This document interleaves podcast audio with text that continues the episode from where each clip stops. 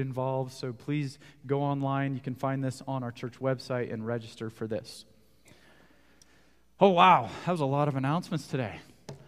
Let's get into Romans 4. You ready to run, run into Romans 4?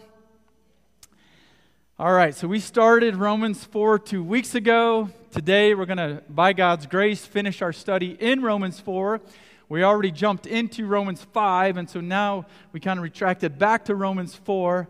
Um, and we are going to find great encouragement in this topic this morning justification's example. So, we've been talking about this justification. By now, hopefully, if you've been to any of these studies, you've been able to wrap your mind around this wonderful theological concept, this truth taught so very clearly in Scripture that is justification. What is justification? It is God's declaration of righteousness for condemned sinners. This is beautiful.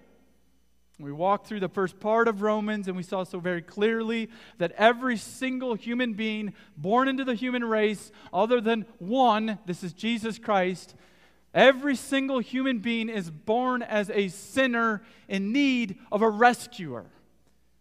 And now we've heard so clearly of this rescuer, Jesus Christ, who gave himself for us on the cross of Calvary. And then what happens when we place our faith and trust in Jesus Christ? This justification that is by grace alone, through faith alone, in Christ alone, what happens when, when that all goes down? It's the word justification. This is a declaration of righteousness. In other words, it's like a, a verdict reversal. From condemned sinner now to freed heir of Jesus Christ. From servant to sin to saved by God's grace. That is this declaration of righteousness that we've been talking about. Well, if we place ourselves in the context of this study, we're talking about the Church of Rome, there's a lot of questions. And that's what we talked about last week. They're trying to figure this out. And you remember in this context, there's a group of Gentile believers who've come to Jesus Christ and are like, yeah, we love Jesus. That's these Gentile believers. then there's a group of Jewish believers that are so thankful for their Jewish heritage that brought them to this point, and they're like, We love Jesus and we love all of this history behind Jesus coming. Gentiles are over here saying, Yeah, we just got Jesus. Je- Jews are over here like, Yeah, we got Jesus, but remember all of the history that brought you to this point. And so I love how the Apostle Paul so seamlessly brings understanding to this mixed group of believers, Jews and Gentiles. And so he talks of this justification by grace alone, through faith alone, in Christ alone. And then through the Holy Spirit of God, we find this wonderful example. Paul, and we know he didn't have chapter designations when he was writing this, it didn't come uh, for another 1,500 years. But in this section of verses, in what we would consider chapter 4, in chapter 4, we find this wonderful example of Abraham. Well, why wouldn't you go to Abraham if you were the Apostle Paul? he is the patriarch of all of the Jews. But then this is beautiful because I'm going to I'm going to venture to say that every single one of us here in this room today, bar, potentially maybe a handful of you, uh, would be of Jewish descent. But all of us here in this room are Gentiles. Okay, so we are of the nations. We have been brought into relationship with God only by His grace as Gentiles. Well, here's what Paul does. He goes back and says, okay, well, how did Abraham get called? Abraham was called out of the nations. Sure, he came from the line of Shem, but he was called out of the nations to be a worshiper of God. Just like you, just like me, called out of the nations. Well, this is a wonderful example. Patriarch Abraham, to see how Abraham believed God, and it was counted to him for righteousness. So, this is the key idea, the key truth that we've been uh, working through the last two studies. Here it is, directly on the screen here. As seen in the life of Abraham, justification by faith has always been God's gracious plan. Okay, here is a simple thought. There wasn't a certain way to get saved in the Old Testament and another way to get saved in the New Testament. How do people come into relationship with God? It is always, always, always through faith in the promised rescuer, Jesus Christ. And that's exactly what Paul says here in chapter 4.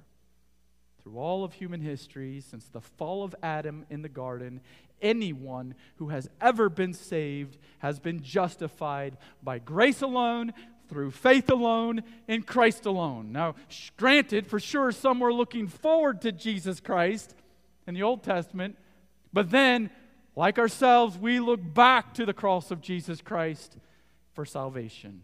But all of us then look forward to Jesus Christ's return, the consummation of all times that you find in the last book of your Bible, Revelation.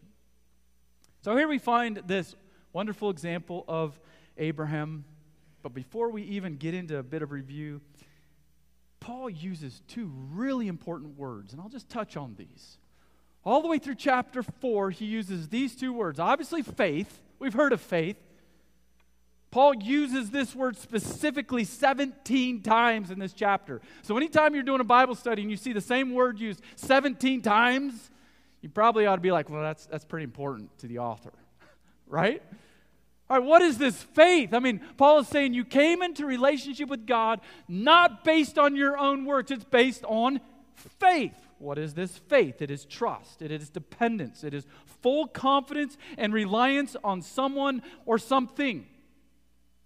Now, as you open the Word of God, the Bible, very clearly from the front to the end, this faith is placed in the person and work of Jesus Christ.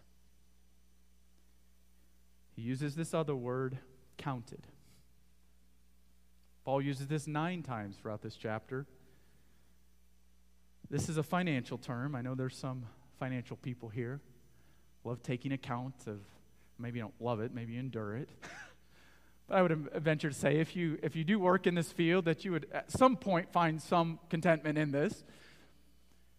But this is a word that's used in the financial setting, and it is this counted means simply to credit from one account to another account, to transfer from one account to another account. And this is beautiful.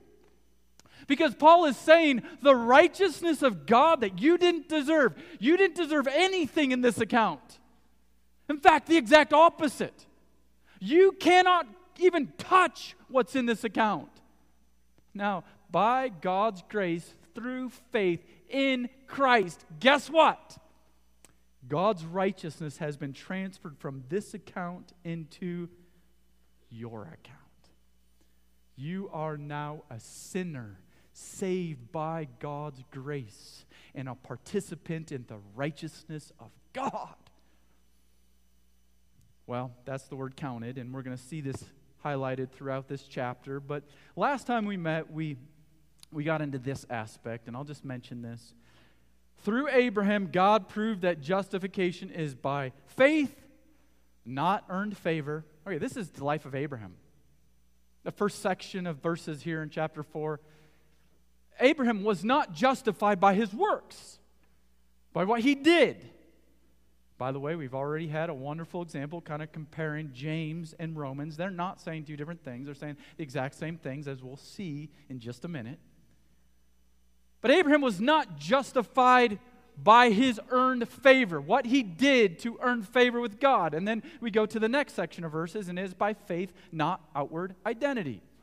The outward identity of the Jewish uh, the people, the, the, the, children of Israel, was this, uh, was this uh, uh tradition that was given to Paul, or, or sorry, to Moses, Abraham, sorry, Abraham continued on through Moses. It was circumcision, this outward identity that would bring to children of Israel a bit of pride almost. We have this outward identity. We are God's people. And Paul says very clearly Abraham's justification was not by this outward identity. Why? Because he was his his faith was counted for righteousness years and years and years before circumcision was even around. He couldn't have been justified by circumcision because what justified him was his faith. And then the last one is by faith, not religious privilege. If you think about the religious privilege of the children of Israel, it was surrounded by the Torah, the law, God's blessing of the words to Moses. And Paul very clearly, or Paul very clearly says that Abraham could not have been justified by the law. Why? The law wasn't even around for another 600 years. So how in the world could Paul uh, could could Abraham be justified by the law if it didn't come for 600 years after he placed his faith in God and Jesus Christ the promise. that's where Paul is in this chapter. But one of the beauties, the treasures of this, whole, this entire chapter comes in the next set of verses. And here's what we're going to study this morning. Through Abraham, God proved that justification is by faith, and this faith is a faith that perseveres in God's gracious promises. Let's wrap our minds around that for a couple minutes. By faith that perseveres in God's gracious promise. Would you look with me at verses 16 to 25? I will read this passage, all of these verses, and as I read these, would you kind of take mental note of the promise theme that, that really lines this entire section of verses? The theme of promise. Let me go ahead and read this. I'm going to start in verse 16. Uh, you can follow along in your Bibles, on your device, or even uh, it's on your handout there. Verse 16. That is why it depends on faith, in order that the promise may rest on grace and be guaranteed to all his, Abraham's offspring. Not only to the adherent of the law, which is Israel, but also to the one who shares the faith of Abraham, who is the father of all of us. Verse 17 As it is written, I have made you a father of many nations. And all the Gentiles here in the body of Christ, the Crosspoint community says, Praise God in the presence of God, verse 17, in the presence of the God in whom he believed, who gives life to the dead and calls into existence the things that do not exist. Verse 18, and we're going to find a series of descriptions now of, of Paul's persevering, uh, sorry, Abraham's persevering faith. Verse 18, in hope, he believed against hope that he should become the father of many nations, and that he would be, as he would be told, so shall your offspring be. Verse 19. He did not weaken in faith when he considered his own body, which was as good as dead. How do you like that description of an older man? That's, that's what's in the scripture here of Abraham, 100 year old Abraham, since he was about 100 years old or when he considered the barrenness of Sarah's womb as a 90 year old. Verse 20. Now, uh, no unbelief made him waver concerning the promise of God, but he grew strong in his faith as he gave God the glory. Okay, I don't often do this. I'm going to read that verse one more time. Let us let this sink in before we even expose this verse. This is Abraham's persevering faith. Here it is, verse 20 no unbelief made him waver concerning the promise of God, but he grew strong in his faith as he gave God the glory. Verse 21 fully convinced that God was able to do what he had promised. Now, where does all of this promise lead? Well, if you look with me at verses 22 through 25, verse 22, that is why his faith was counted to him for righteousness as righteousness. Verse 23, but the words it was counted to him were not written for Abraham's sake alone, but it was for ours. It will be counted to us who believe in him who raised from the dead Jesus our Lord. Where is all of this promise leading, brothers and sisters in Christ? All of this promise to Abraham is leading to Jesus our Lord. Verse 25, who was delivered up for our trespasses and raised for our justification. What a dynamic end to this chapter. Paul's saying, Let me tell you about the faith of Abraham. But where is this faith grounded? It is in Jesus. And I might say this today. No, I might, not just might, I will say this today. It is just the same for you and for me. Fully convinced that what God has said and promised, He is able to do through Jesus Christ. So, if we're talking about this promise, we must remind ourselves very quickly what was promised to Abraham. Okay, so this whole chapter, this whole section of this chapter is talking about the promise given to Abraham. What was the promise given to Abraham? Well, in our Bibles, we got to go back to the very first book. All right, this is Genesis. We, we kind of mentioned this the other day. Genesis 12 through 18, you find all of this promise described and, and sort of in tiers, levels. All right? This is the Abrahamic covenant exposed, the promise of God to Abraham. And what did all, if you were to summarize all of this promise, what would it come down to? Here's what it would come down to God promised to Abraham, first of all, land, okay? This is a home. Abraham, I will give you a home. But why will I give you a home? It's because the next thing he promised to him was offspring or seed. In other words, many people will come from you. Even as a 75 year old into a 100 year old, guess what? Your nation will be great. In fact, Abraham, look up into the stars. Try to count them, Abraham. And I, I would love to get a replay of this when I get to heaven. Abraham looking up and being like, yeah, mm hmm. One, two, three, four. God, I don't even have one yet. Can you imagine this tension in his life? The stretching of his faith? I might interject this right now. What tension is in your life? We prayed about this sickness, disease, death, uncertainty. What tension is, you, is in your life right now? And you look up to the skies and you're like, God, really? That's Abraham. But Abraham believed God.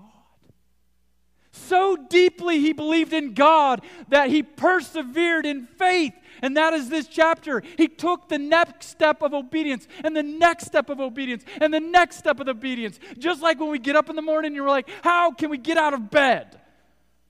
I heard news this week about public school systems in the state of California. And I'm like, are you kidding me? Not just public, private as well. And this upcoming mandate, and I'm thinking, you got to be kidding me. I mean, I was getting a bit frustrated. And I know there's different opinions in this room, and I'm definitely not going there for uh, persuasions, but I will tell you, for me, that was a bit of a tension. And then it seemed like almost every day this week there was tension in my life. I mean, we're talking deep discouragements. I have been so, my heart has been so heavy for my sister Patty Joe this week.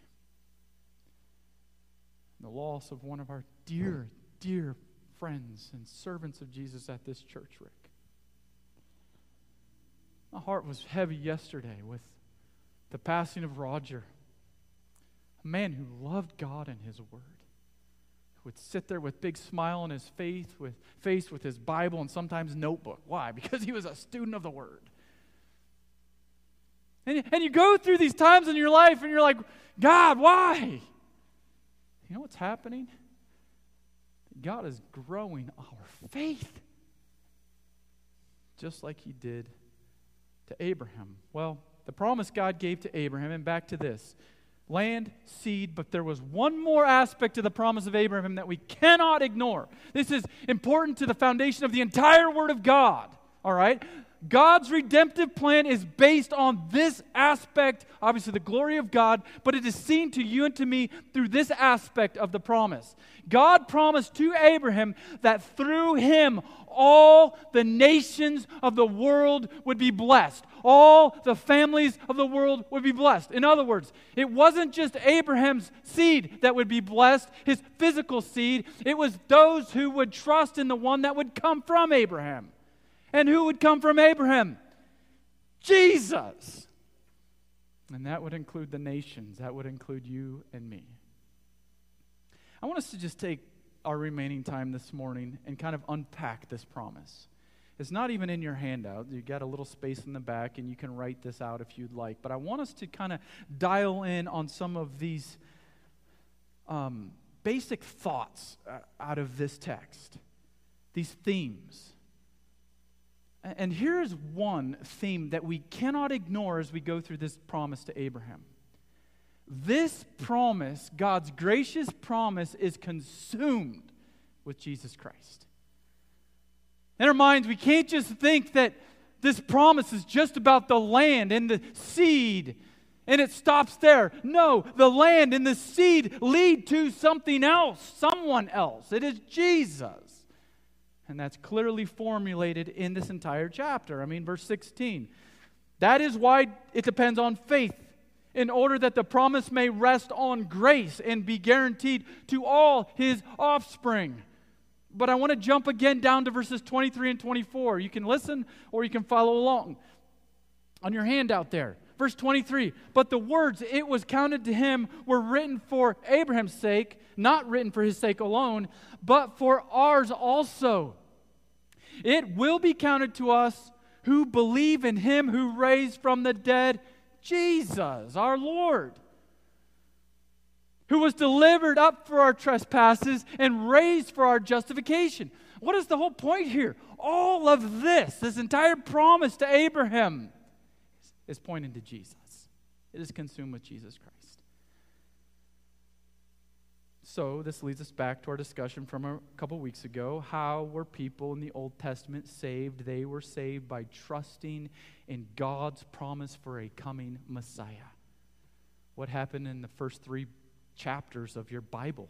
We're talking about Genesis 1 through 3. We find that Abraham, or sorry, Adam and Eve rebelled against God. But then we find this beautiful, it's called the first rendering of the gospel in Genesis chapter 3 and what does God, in all his grace and mercy and kindness, do? He says, I'm not going to leave you without a rescuer. I will fix this.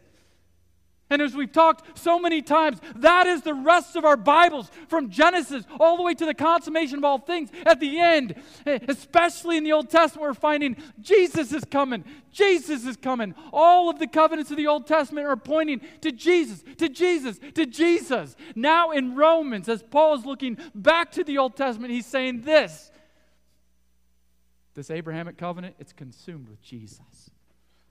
Abraham, this example of one whose faith was counted for righteousness, who did he put his faith in? It was the promise of God to the rescuer Messiah, Jesus.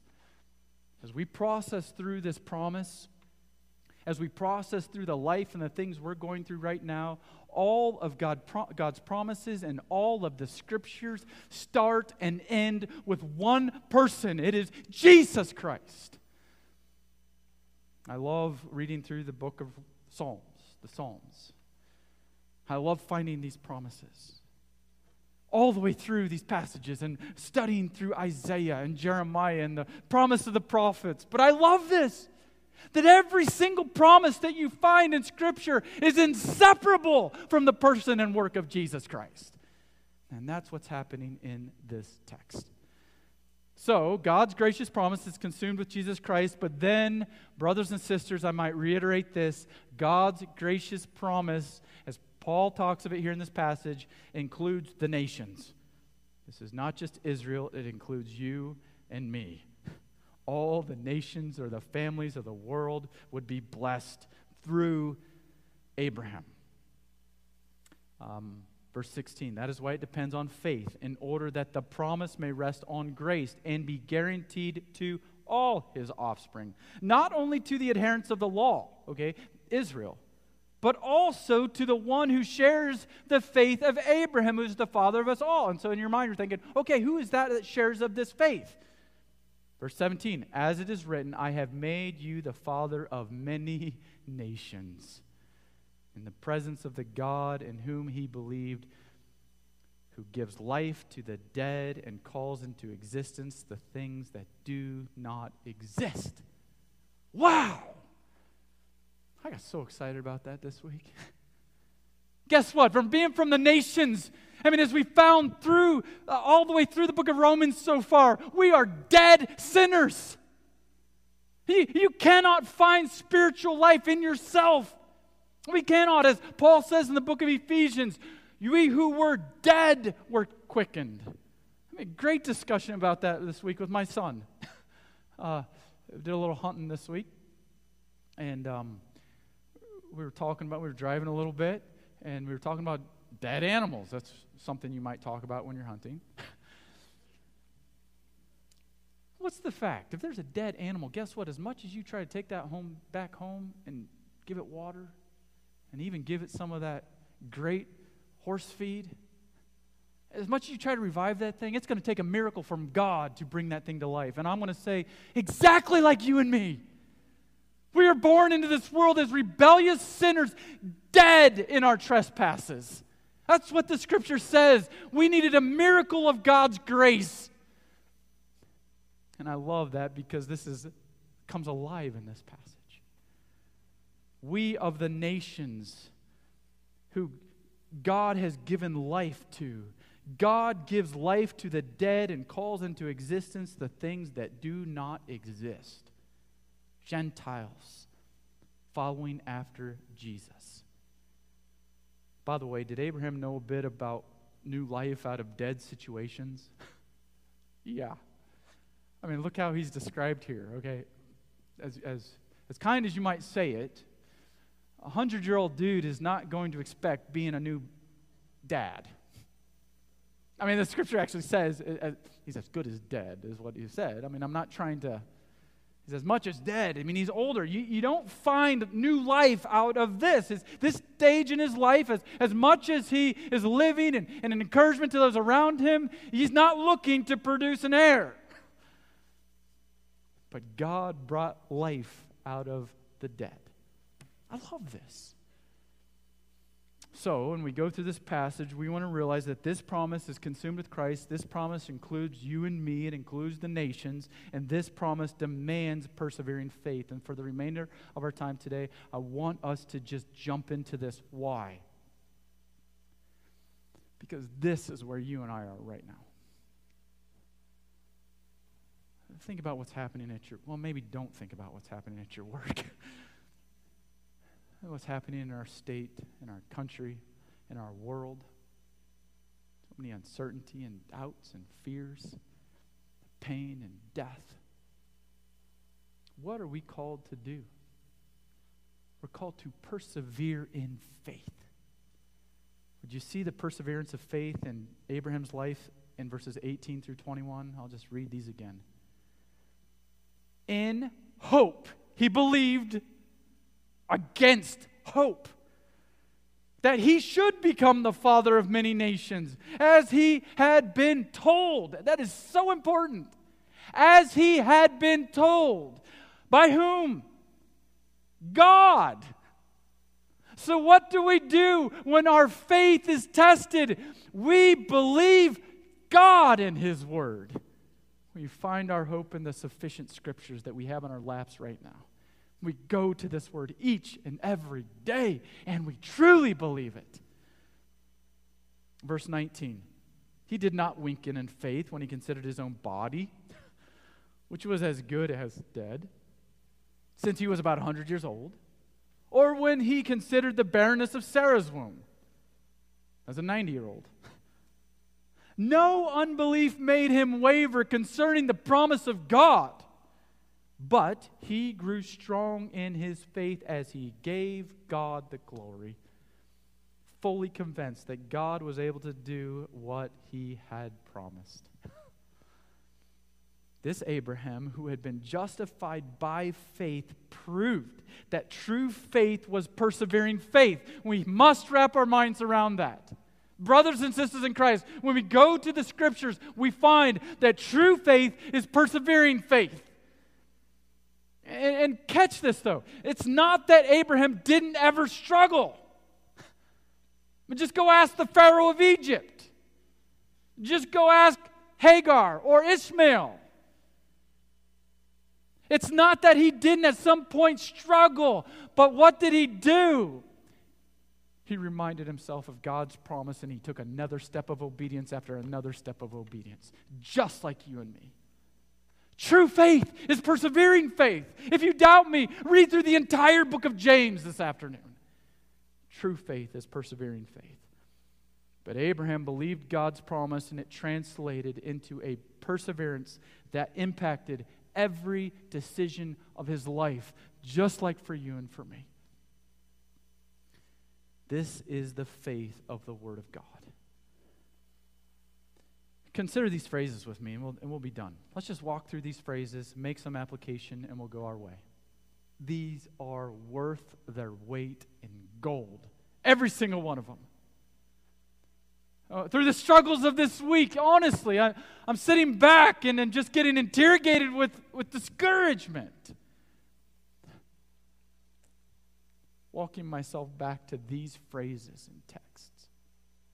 Starting with this one in hope, he believed against hope. This is, a, this is an interesting phrase. I love it. Against all hope, he still believed in hope. Okay, against all the odds, he still believed. When things were hopeless, in faith, he still hoped. He still chose to believe God's word and promise, even when everything looked like that promise wasn't going to be fulfilled. He still put his confident expectation in his God. Friends, what about the 21st year of the 21st century? What about October?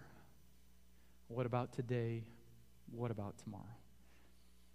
In this broken world we live in, can you identify with this phrase? In hope he believed against all hope. What about the next one? Let's just go to the next one. He did not weaken his faith. Oh, this is so good. He did not allow his faith to be limited by adverse situations or uncertain situations or impossible situations. He didn't let it shrink his faith. No. Friends, in this broken world we live in, can you identify with that phrase? How about this next one? No unbelief made him waver concerning the promise of God. No uncertainty made him doubt or to be at odds with the promise that God had given him. Even though he initially laughed, even though at times in his life he did make some poor decisions, by God's grace, he found resolve to not stagger and not lose sight of the promise. Friends, in this broken world, can you identify with that statement? No unbelief made him waver. How about the next one?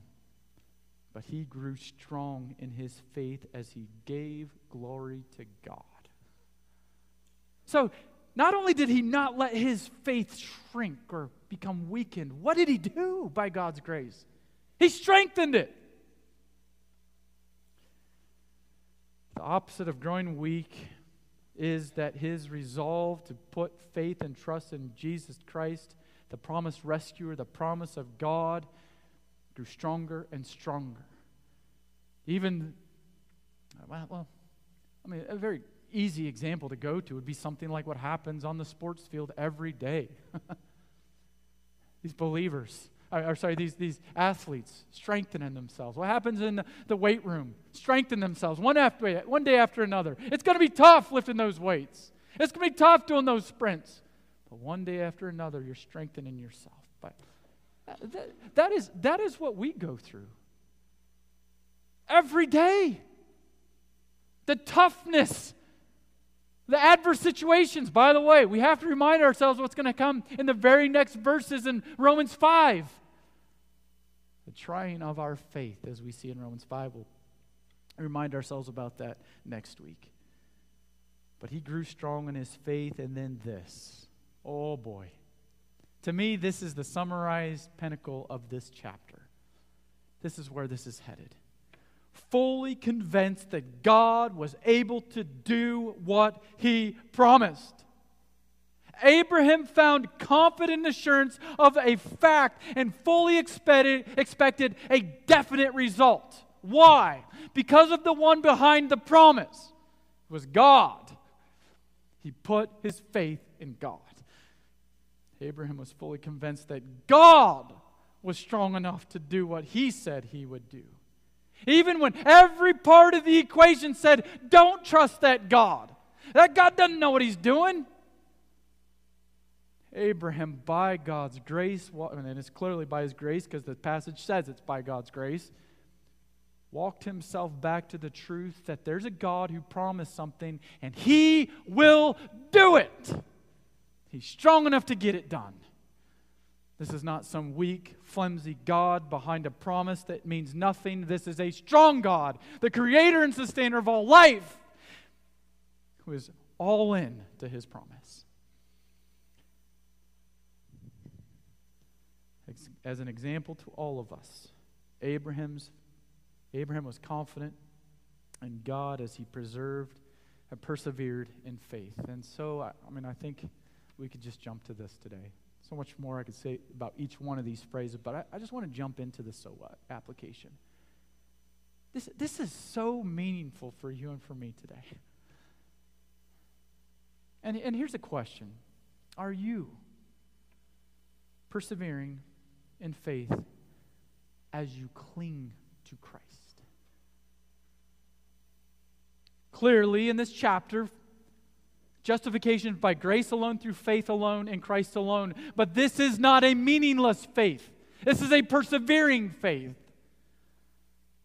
And so the question is are you persevering in faith as, as you cling to Christ? I, I think the whole so what is wrapped up in these three verses. But the words, it was counted to him, verses 23 through 25. This is the so what. And actually, Paul puts this in this, in this passage by the Holy Spirit. Here it is. But the words it was counted to him were not written for his sake alone, but for ours also. It will be counted to us who believe in him who raised from the dead Jesus our Lord who was delivered for, up for our trespasses and raised up for our justification. This is very personal and very practical. Young ones sitting in this room right here, right now. Children, teens. This is for you. This is for you to put your faith in the promises of a God who will never let you down. Are you persevering in faith as you cling to Christ? How personal and how practical. And, and I would reiterate this again. I've been overwhelmed with this throughout the entire week. My wife would tell you. Through bouts of discouragement, I've been asking myself, how should I respond to what's going on around me? How should I respond to the death of two men I loved in, in our Bible study on two, Tuesday mornings? How do we process this? Well, how do we process the, the sobering health struggles in our church and in our community? How do we process the overwhelming reality of death among family members and close friends? How do we process the frustrating political demands that are massively overreaching into the boundaries of our personal lives? How do we process the fearful uncertainty about social and economic stability? How do we process the staggering realization that the nation, the world that I grew up in, is not the world that my children will grow up in? How do I respond? How do I process this? It's in the text, it's not hidden at all. Just like a 100 year old patriarch named Abraham, we must trust the promise of God grounded firmly in the person and work of Jesus Christ. In hope, we believe against hope. We refuse to let our faith in God's promise through Christ weaken or waver in the slightest. By God's grace, we grow stronger in our faith as we give God the glory. By God's grace, we remain fully convinced that God is able to do exactly what He promised in your life and my life. Brothers and sisters in Christ, those justified by grace alone, through faith alone, in Christ alone. In accordance with this text, we must persevere in our faith in the risen Savior, our Lord Jesus Christ. We must be fully convinced that the one who started a good work in you, he will complete it to the day of Jesus Christ. We must be fully convinced that our citizenship is in heaven from whence we look to our Lord and Savior, the Lord Jesus Christ. We must be fully convinced that Jesus is truly the author and finisher of our faith. As the last text that I sent to my brother Roger, as he stepped from this life into the next, my brother find comfort in the fact that Jesus is the author and finisher of your faith. Friends, when we leave this building today, will you remain fully convinced that God is able to do exactly what He promised? When you dis- discuss the struggles of life and death at the lunch table today, whatever other struggles you might discuss, will you remain fully convinced that God is able to do exactly what He promised in Christ? When you pillow your head at night tonight, will you remain fully convinced that God is able to do exactly what He promised? When you wake up with the uncertainties of a new day tomorrow morning, will you remain fully convinced that God is able to do exactly what He promised in Christ? When you talk with your friends and coworkers and classmates tomorrow morning, will you remain fully convinced that God is able to do exactly, exactly, exactly what he promised in Christ? Just like a 100 year old named Abraham, as we persevere in our faith, let us remain fully convinced that in Christ, God is able to do exactly what he promised. so, God, we praise you for that thought. Oh, by your sovereign hand and your perfect timing, I thank you for bringing this text into our church this week. I thank you for the comfort and encouragement this text has been to me all week long. I thank you for the meaning behind it. More importantly, I thank you that you are the God behind it. I thank you for Jesus Christ, our Savior. My friends here today, we're going to close out this service with a word of prayer. I'm not going to belabor this, we've already gone a bit over our time. But I will just say this there's some of you that came here today that you have heard some of this and maybe most of this, but maybe it doesn't all make sense to you. And I would like to start by saying this.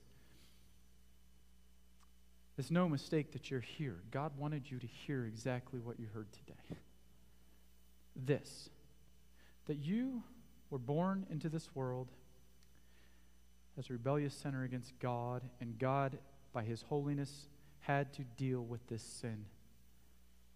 It is to be dealt with through condemnation.